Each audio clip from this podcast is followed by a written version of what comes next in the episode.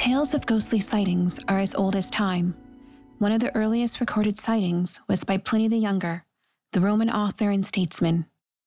Thousands of years ago, Pliny wrote that an older man who had a long beard and who wore chains that rattled when he moved was haunting his home in Athens. Many of the popular tales of ghostly sightings involve historical figures who died well before their time, or who met a violent or mysterious end. For those who perhaps are unfamiliar with her story, Anne was the second wife of King Henry VIII and mother of the future Queen Elizabeth I. Despite her status, Anne was accused and convicted of treason, incest, and adultery, and her punishment was death by beheading. So, where does Anne Boleyn haunt? Well, staff and visitors at the Tower of London, where Boleyn was beheaded, have frequently spotted her walking about. She has also been seen at her childhood home, Hever Castle. But is it just historic figures who are seen from time to time from beyond the grave? I'm Blair Newby, and this is Chatham Kent Hauntings.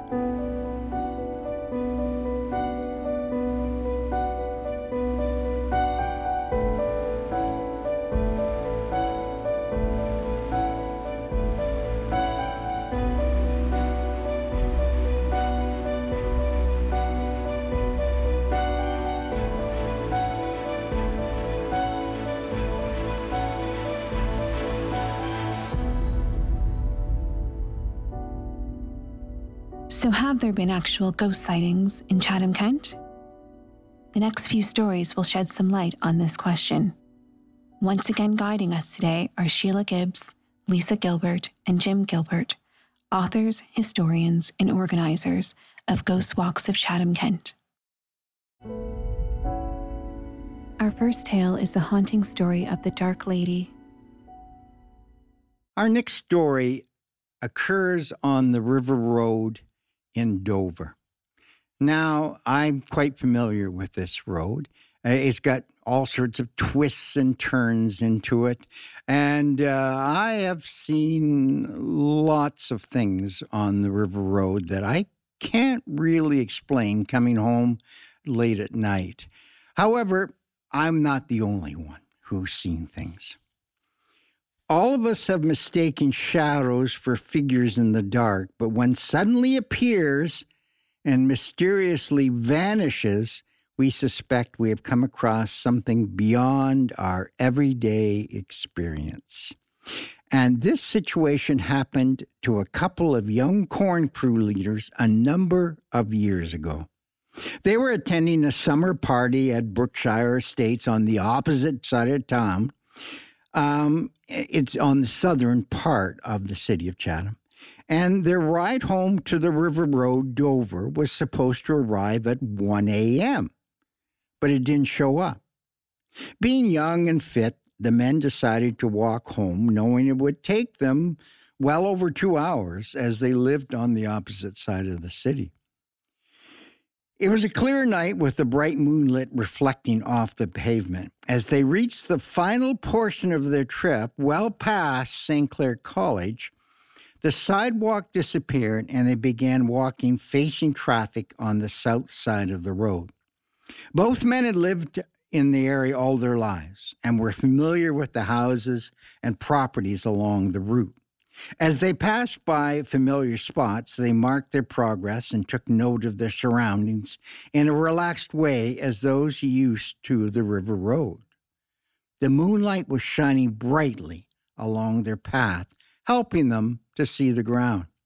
Suddenly, the dark figure of a slight woman appeared in their path, wrapped in a full length coat with a collar up around her face.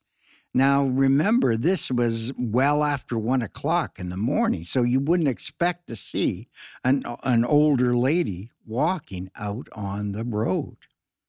One minute she wasn't there, and the next she was right in front of them. One of the men pushed the other out of the way, thinking that she would bump into him. They heard high heels clicking around on the pavement for a few steps, and then there was no sound, and she vanished from sight as suddenly and as completely as she appeared.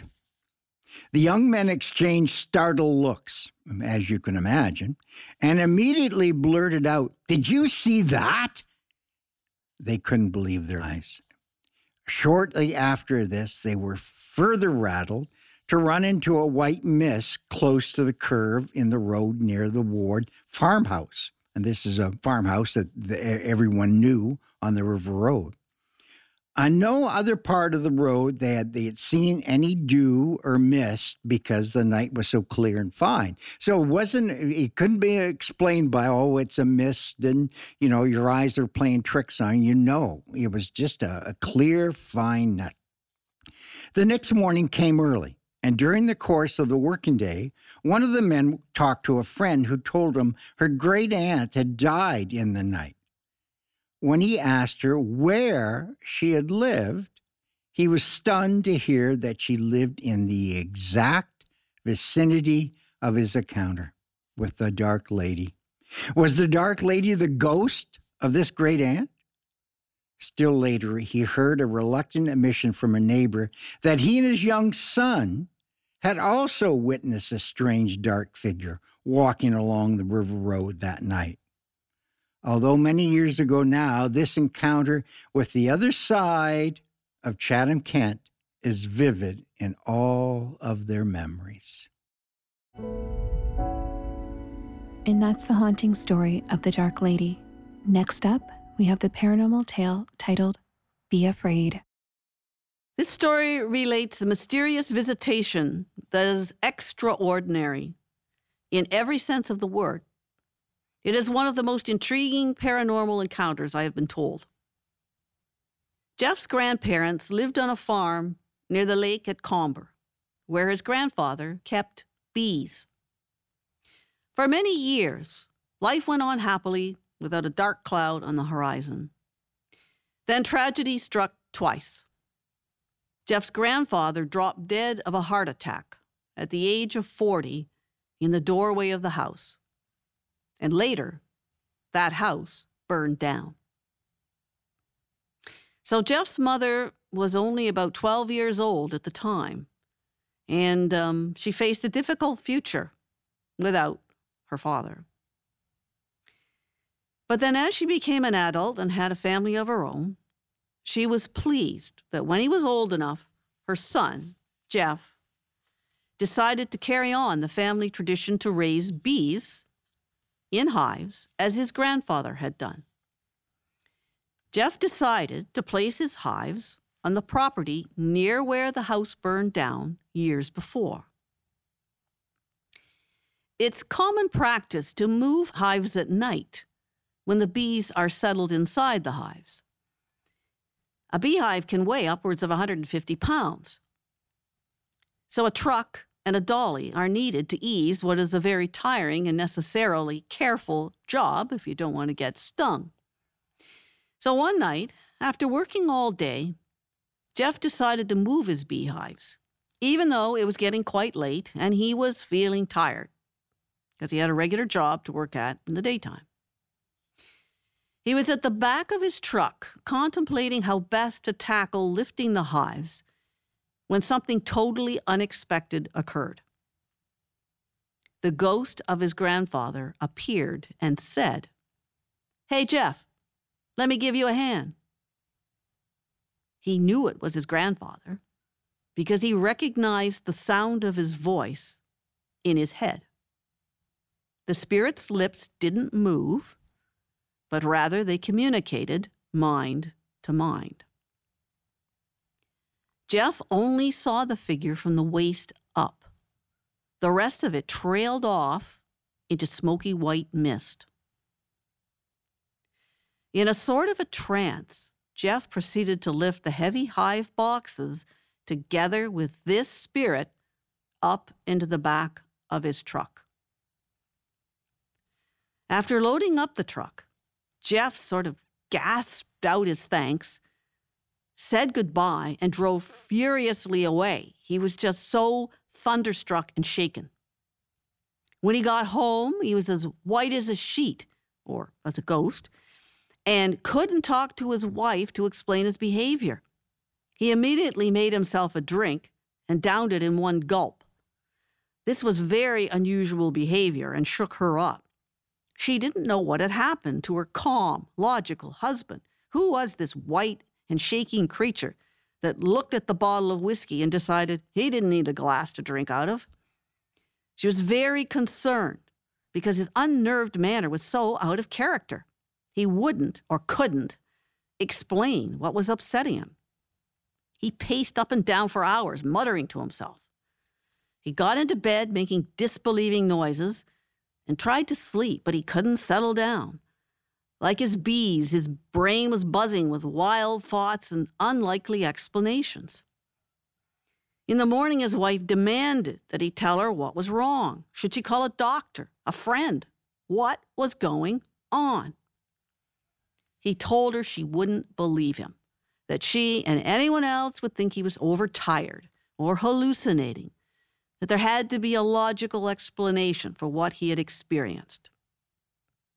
She knew, however, that he was too objective, too reasonable, to be making up such a story. And what would be the point of that, anyway? And the way it had so deeply affected him was all the evidence she needed of the truth of what happened. This is what regularly happens to people who have had one of these extraordinary experiences. They try to find some answer that's anything but what they think they saw. And eventually, they're forced to admit there is no likely earthly answer. Jeff has never taken his bees back to that location. And that's the haunting tale titled Be Afraid. Up next, the ghostly presence of Jessie.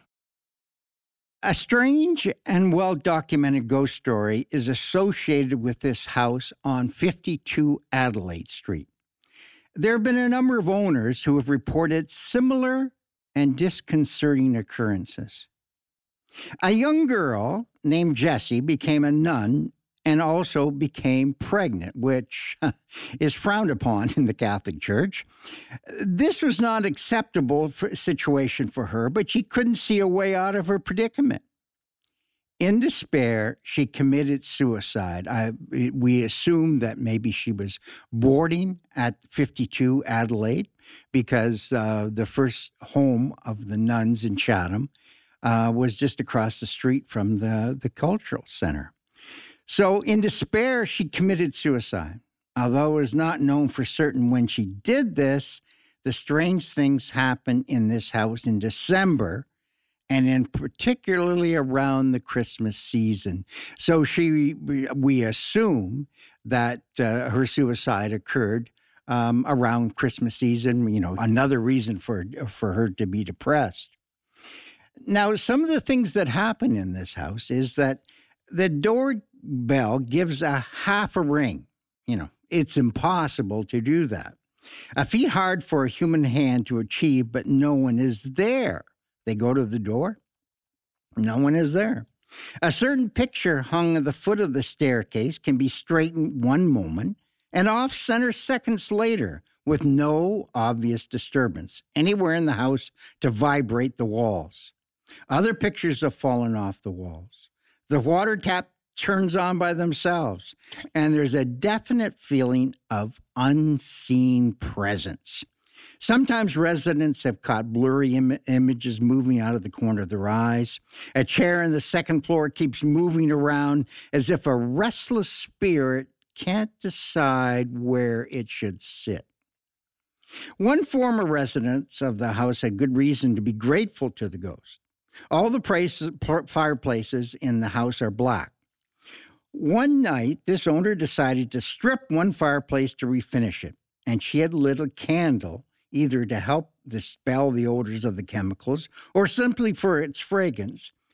She had been working uh, alone for a time and decided to sit down and rest briefly. As she inadvertently nodded off, the candle fell over and started a small fire. Suddenly, she was jolted awake by a hand urging, gripping her shoulders. Quickly realizing her peril, she was able to douse the flames thanks to the help of this well, unseen presence. We th- assume that Jessie had come to rescue when she was most needed help. One of the most recent experiences related to us by the current owners concerned a statue she had on the front porch.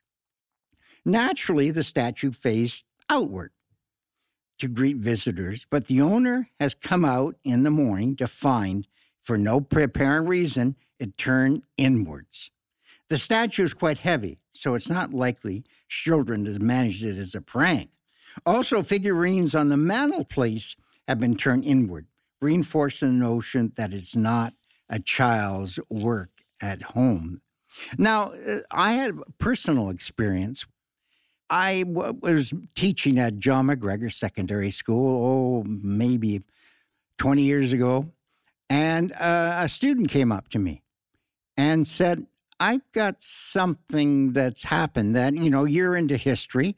So maybe you can explain to me what happened. And I said, Well, I can try. And she said, Well, I was babysitting for a couple that lived there. And I, even though they told me not to phone my boyfriend, I, well, you know what teenagers are like. She said, I phoned my boyfriend and he came over. Well, we were sitting in the front room, and that uh, uh all sorts of uh, appearances have happened in that front room, and all sorts of weird things have happened.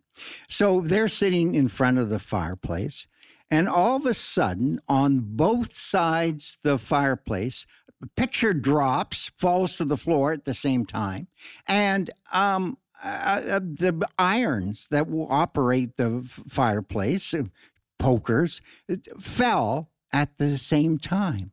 Now, she says, well, uh, we were sitting there and well, she he started to kiss me. Yes, you know, uh, certainly maybe more than that. But anyways, um, that's what precipitated this.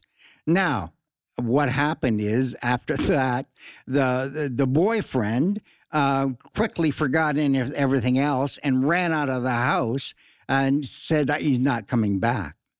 So that has occurred in in, uh, in a number of times. She was, of course, very frightened by what this. This has just had just happened to her when she was to- telling me the story, and um, it, it, really frightened he, her. And I didn't really have an answer. Um, although thinking about it, in retrospect, maybe Jessie didn't want the same thing to happen to this girl that happened to her, I mean, getting pregnant. So maybe that was an excuse. Now, the current owners of the house, who uh, oftentimes come on our, our uh, spirit walk and ghost walk, um, have said that they have seen a partial figure of, of what they call Jessie. And uh, the woman of the house spotted it first, and she saw Jessie, oh, I guess it was, walking back and forth in the hallway. And uh, she didn't want to say anything to her husband because she thought, oh, well, look, my husband's going to think I'm crazy if, uh, if I say uh, that I saw a ghost. And um, but anyway, she saw him so often, and she she saw that her husband was looking toward the parents. And so she thought she'd take a chance and said, um, Are you seeing anything in the house that's a little unusual? He says, Yes, exactly. He says, I've seen some kind of figure walking back and forth in the hallway. And she said, Well, so did I. And it was a boat from the waist up. And it was so apparent and obvious that uh, it, they could even tell what she looks like. So there have been all sorts of experiences in this house from a number of people, which makes us believe that this is probably one of the most haunted houses in Chatham. And that's the haunting tale of Jessie. Next up, we have The Shining Ghost. This next story takes place along the river in the city of Chatham. And, uh, you know, we've sort of mentioned before that uh, the river seems to be a magnet for ghostly activity. Possibly because of the water, probably because so much uh, civilization has gone on along the banks of the river. Certainly, in the days before Chatham was ever a city, there was native occupation and burials along the river. This story is probably of much more recent origin though. And it involves a, a it's a one story cottage that was built about 1890 near the lacroix street bridge.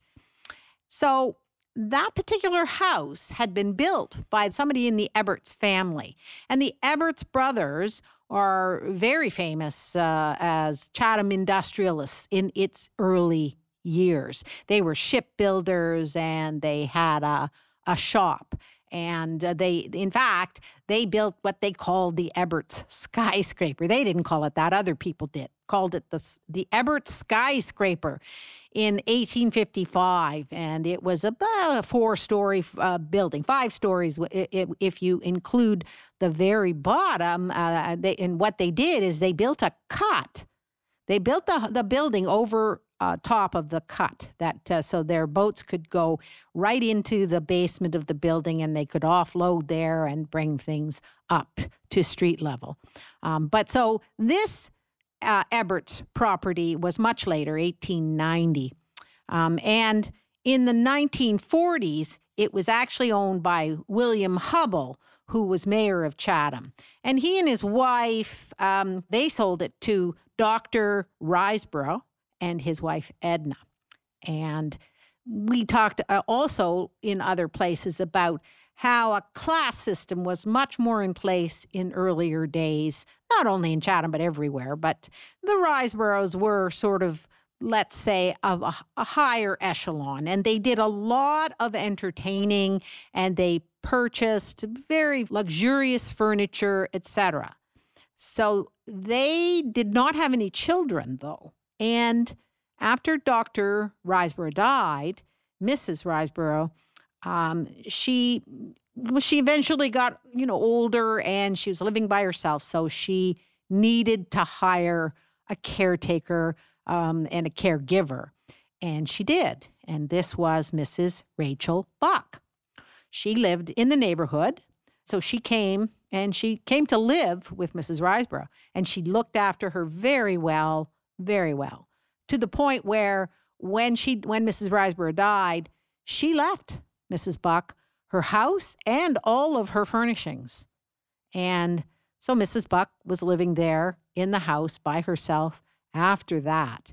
But she must have been very uncomfortable with it, perhaps, or at any rate, she, a few years after, killed herself. And she killed herself in the front room of the house. So, fast forward uh, to much more recent times. Another family is living there, a family with two daughters.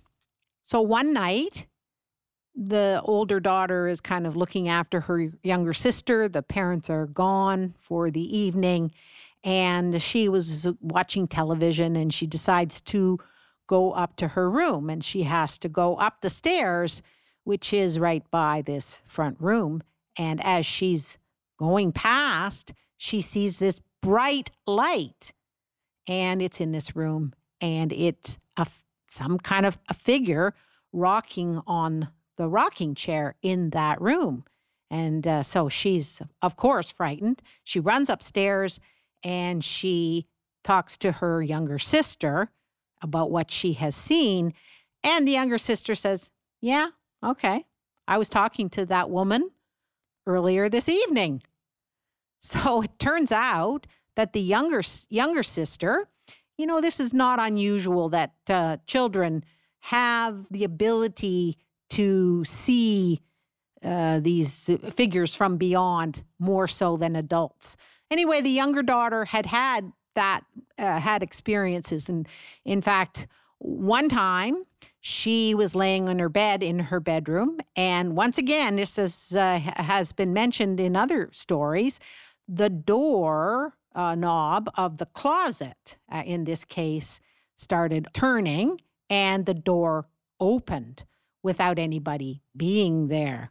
Now, that's a, a very common motif amongst uh, ghost stories. And perhaps it's a symbolic of uh, the ghost wanting to get out because ghosts never really want to be where they are. Uh, so who knows? Anyway, she had had that experience another time. She heard this. She again, her bedroom. She's there by herself, and it's uh, in this case the middle of the night. And she heard heard this crinkling sound like cellophane on, you know, on the floor, or somebody crumpling cellophane under her bed. So she got up, turned on the light, and looked, and nothing, nothing, nothing. And so she shut off the light and she tried to go back to sleep. But the sound came again, and she was disturbed by that sound. Now, that's a very unusual thing. And what that signifies, who knows? But, and it just happened the one night.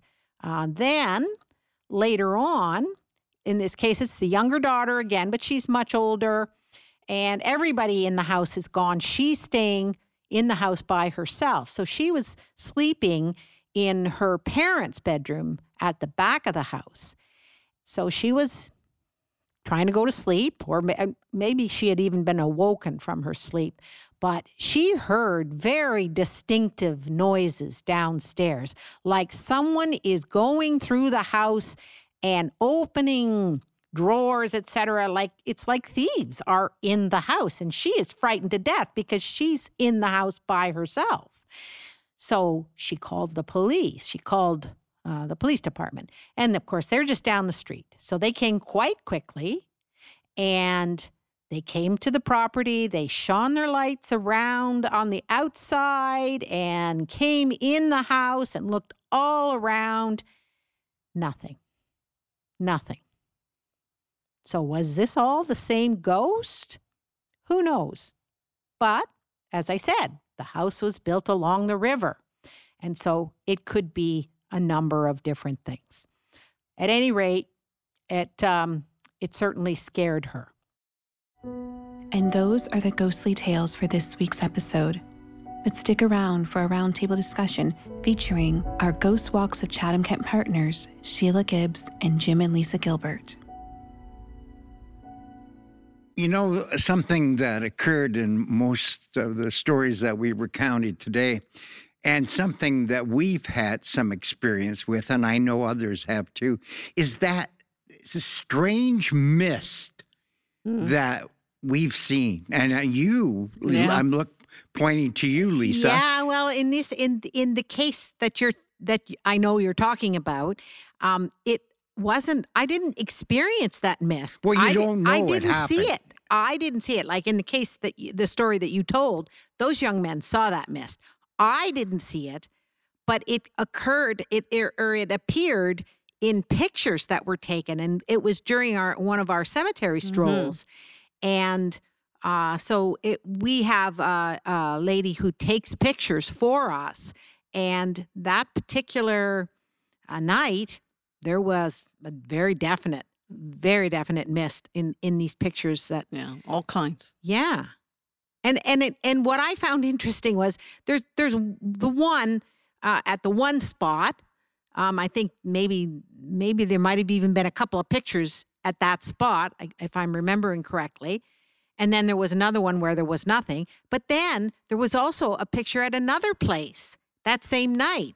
And I don't know if the mist was following me around or what, but I'm glad I didn't see it at the time because I would have been quite frightened, I think. And then in the picture taken immediately after that, there's no sign of yeah, a mist. That's what I was saying. Yeah, I don't. I, yeah. Well, there's an example of that in one of my books. Where yes, I was trying to. Th- it's that alley between yeah, um, Gray Street. Gray Street. Yes. Yeah. Mm. And they have uh, they just got married actually, and they're on the front step of this house. And so they've got somebody taking a picture of them. And again, it's it's pre-digital. So this person has got like a 35 millimeter and they're taking one shot and so quickly taking another.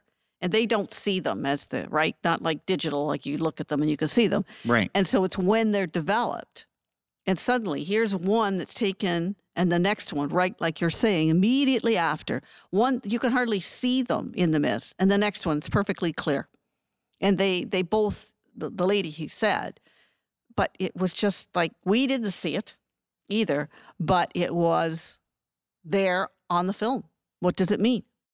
I know that I, I find that endlessly fascinating. Uh, well, I mean, orbs, if you want to, you know, Yeah, orbs, orbs yeah. are And another orbs, thing. yes. Mhm. And of course, anybody who is in the least bit interested in ghostly kinds of stories and, you know, uh, experiences, they try to take pictures with orbs in them. And oftentimes, you've, I mean, you know, we've had pictures taken uh, of our various tours, and the and people come back and they show us the orbs. It's Well, I remember uh, I, I saw this picture of myself. Uh, we were I was coming out of St. Thomas Church Yeah, that one's cool. on the River Road Yeah. in Dover, and it's at night, of course. And there's just all sorts of orbs around me, um, you know, and that is the site of some supernatural uh, goings on, right. Mhm. you know. So We Yeah. have a we have a friend who's also a, a reenactor who's um who has a wife who is calls herself a small medium because she's short and she's also a medium and she doesn't advertise that you would never know it really to talk to her but um they as a as a team have done some very interesting things and we have participated in some of those with them and uh, he's an expert in looking at these orbs because he's taken literally thousands of pictures with ex, you know extremely good equipment. And he he can tell. So i have sent him some pictures to look at that we've got from our different experiences. And you know he he will identify yeah this is just a speck of dust Mm. or this is a you know stray beam of light somehow even though it might be dark. Um, but there are those that definitely he says oh yeah that's that's definitely an orb But so, all right, I but what I wanted to say this the theme of this was actual sightings, the theme of this episode, and what I was going to say is, you know, in in our experience, I think the actual sightings is very unusual. Uh, you know, we get lots of stories, like we were talking about orbs, um, mists, um, you know, people hearing things, um, um, things being maybe moved or whatever. Mhm. But it's not very often that people actually see a ghost. And I think it's That's right. because the ghost has to be a particularly strong, have to have, has, has to have a, a lot of energy yes to be able to actually make, make an appearance And that's why the story, your story about the bees, is just amazing. It is. It is. And and that's why I in that story I definitely emphasize the rationality of this man because it was his wife that was telling me the story and um she she just could not get over it. And this is a guy who's really, as we keep saying, it, it sounds repetitive, but it's the truth. It's so down to earth, always looking at things very rationally, looking for an explanation, never jumping to conclusions or given to exaggeration, to hallucination, not an overuse of, you know, anything that might cause that. Nothing like that. And he has this story. Hmm. And she was actually, I think, kind of jealous, frankly, because she would like to see something, Yeah. but he's the sensitive one. He's the one that experiences these That's things. amazing. Mhm. And and, uh, and again, we come back to that. That uh, you know, we we've talked around this at different times, but it's true that there are some people who simply, by birth, I think, have this innate ability to see things, yes. and then there are others of us who, with some effort, some reading, some meditation, some whatever, could train ourselves perhaps to be more aware of things that are going on. And then like Jim likes to to mention there's it's sometimes it's it's it's not it's people that are haunted or it's things that are haunted mm-hmm. too that mm-hmm. get moved from one location where something significant happened to that family or that person and suddenly it's moved to a different location and there's some something attached to it. I wonder sometimes too that if we are all capable of seeing whatever it is, and some sometimes we do see them, but we immediately ig- ig- uh, we reject it Yeah. because we don't really want to see them. Because if we do see them, it makes us ha- reflect on what we've seen in before. That ha- we ha- we have to have a whole new uh, aspect to uh, identify them and to say, well, what did we see? What did we see? And, and mm. you know, I don't know. It it makes us rethink our whole existence. Mm. It does, but that again is what I like about all of these these stories and this this investigation is it makes you think oh. and and become more perceptive and become more aware as individuals of what's going on around us. Too often, I think people get caught up in everyday life. And yes, there are a lot of pressures, a lot of urgency about meeting tasks, getting things done, raising children, fulfilling bosses' demands. We're all all have had been or are at the moment subject to those. And so you become tunnel vision. You don't really take in the things that are around you. But there are those lucky, or some of them don't consider themselves mm-hmm. lucky, individuals who can see these things. They do see them. And in, you know, in the modern age, I think that's uh, you know a very clear criticism that we don't have time to reflect on as many things as we should because you know everything is i was just listening on the radio the other day and they say it starts out with 60 second commercials yeah very and now, interesting and now they're just down to what there was one it was like 10 seconds yeah mm-hmm. you know so we don't have time to reflect on, uh, on everything the attention span on. the attention span is shrunk oh yeah. exactly mm-hmm. and you know as a teacher uh, and you maybe realize this yourself, Lisa, that um, the, the uh, from when we started teaching to when we ended teaching, the concentration level of students yes. have increasingly changed. And I, you know, you could blame it on television, you could blame it on movies, that everything happens so fast, that there's so many things going on in our lives that we don't have time to reflect. Right. But I think that's a, a, a very um, unfortunate situation that none of us have time to sit down and reflect on what we saw and really think about it. That's true. That's and, true. And these experiences force that. You're right. Yes. Because suddenly you, they can't ignore them. No. This was extraordinary what happened in this case with his bees. And he didn't ask for it, he didn't no. want that no. to happen. Exactly. But. Yeah.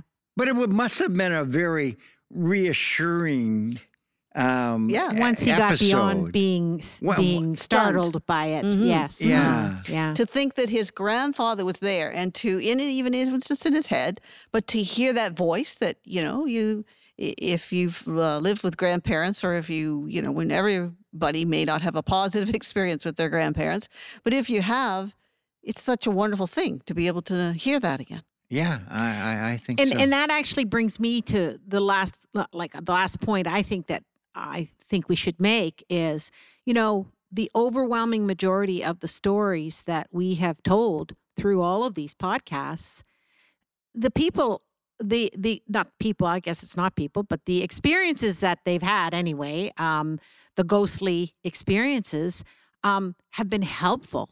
They haven't been malevolent. Mm-hmm. You know, we have this idea, and of course, it's it's the time of Halloween and we all want to be scared and we think of ghosts as being bad, but they're not really. No. no. Usually, nine, probably 99 times out of 100, they're helpful and they just want to give you comfort as we have spoken of, about other places. Um, and, and so the idea that ghosts are malevolent is just not true no. when you start looking at the reality of the, the, the stories that people tell us. Yeah, that's very true. The that's one family true. that I like to think of, um, the corner of, of LaCroix and, and King, uh, the big White House in the corner, they don't live there anymore. But uh, the owner, who who was very happy to have his, have a spirit in the house, said that entering it was like a warm hug. Mm. Mm. Yeah, that's a good way of looking at it. Mm-hmm. And people who have become accustomed, as we've mentioned, they've gotten over the initial shock of something being there that they can't see or interact with in a way, um, they like it. Mm-hmm. Mm-hmm. They feel that uh, it's, it's, reassuring. Yeah, eh? yeah, it's friendly. It's it's they're not alone. And there's somebody looking after the house while they're gone. yeah, that's right. it's a positive thing. And that's it for this week's episode of Chatham Kent Hauntings. Special thanks to our Ghost Walks of Chatham Kent partners, Sheila Gibbs and Jim and Lisa Gilbert, and to our producers, Josh Brody and Spencer Hamilton. Until next haunting,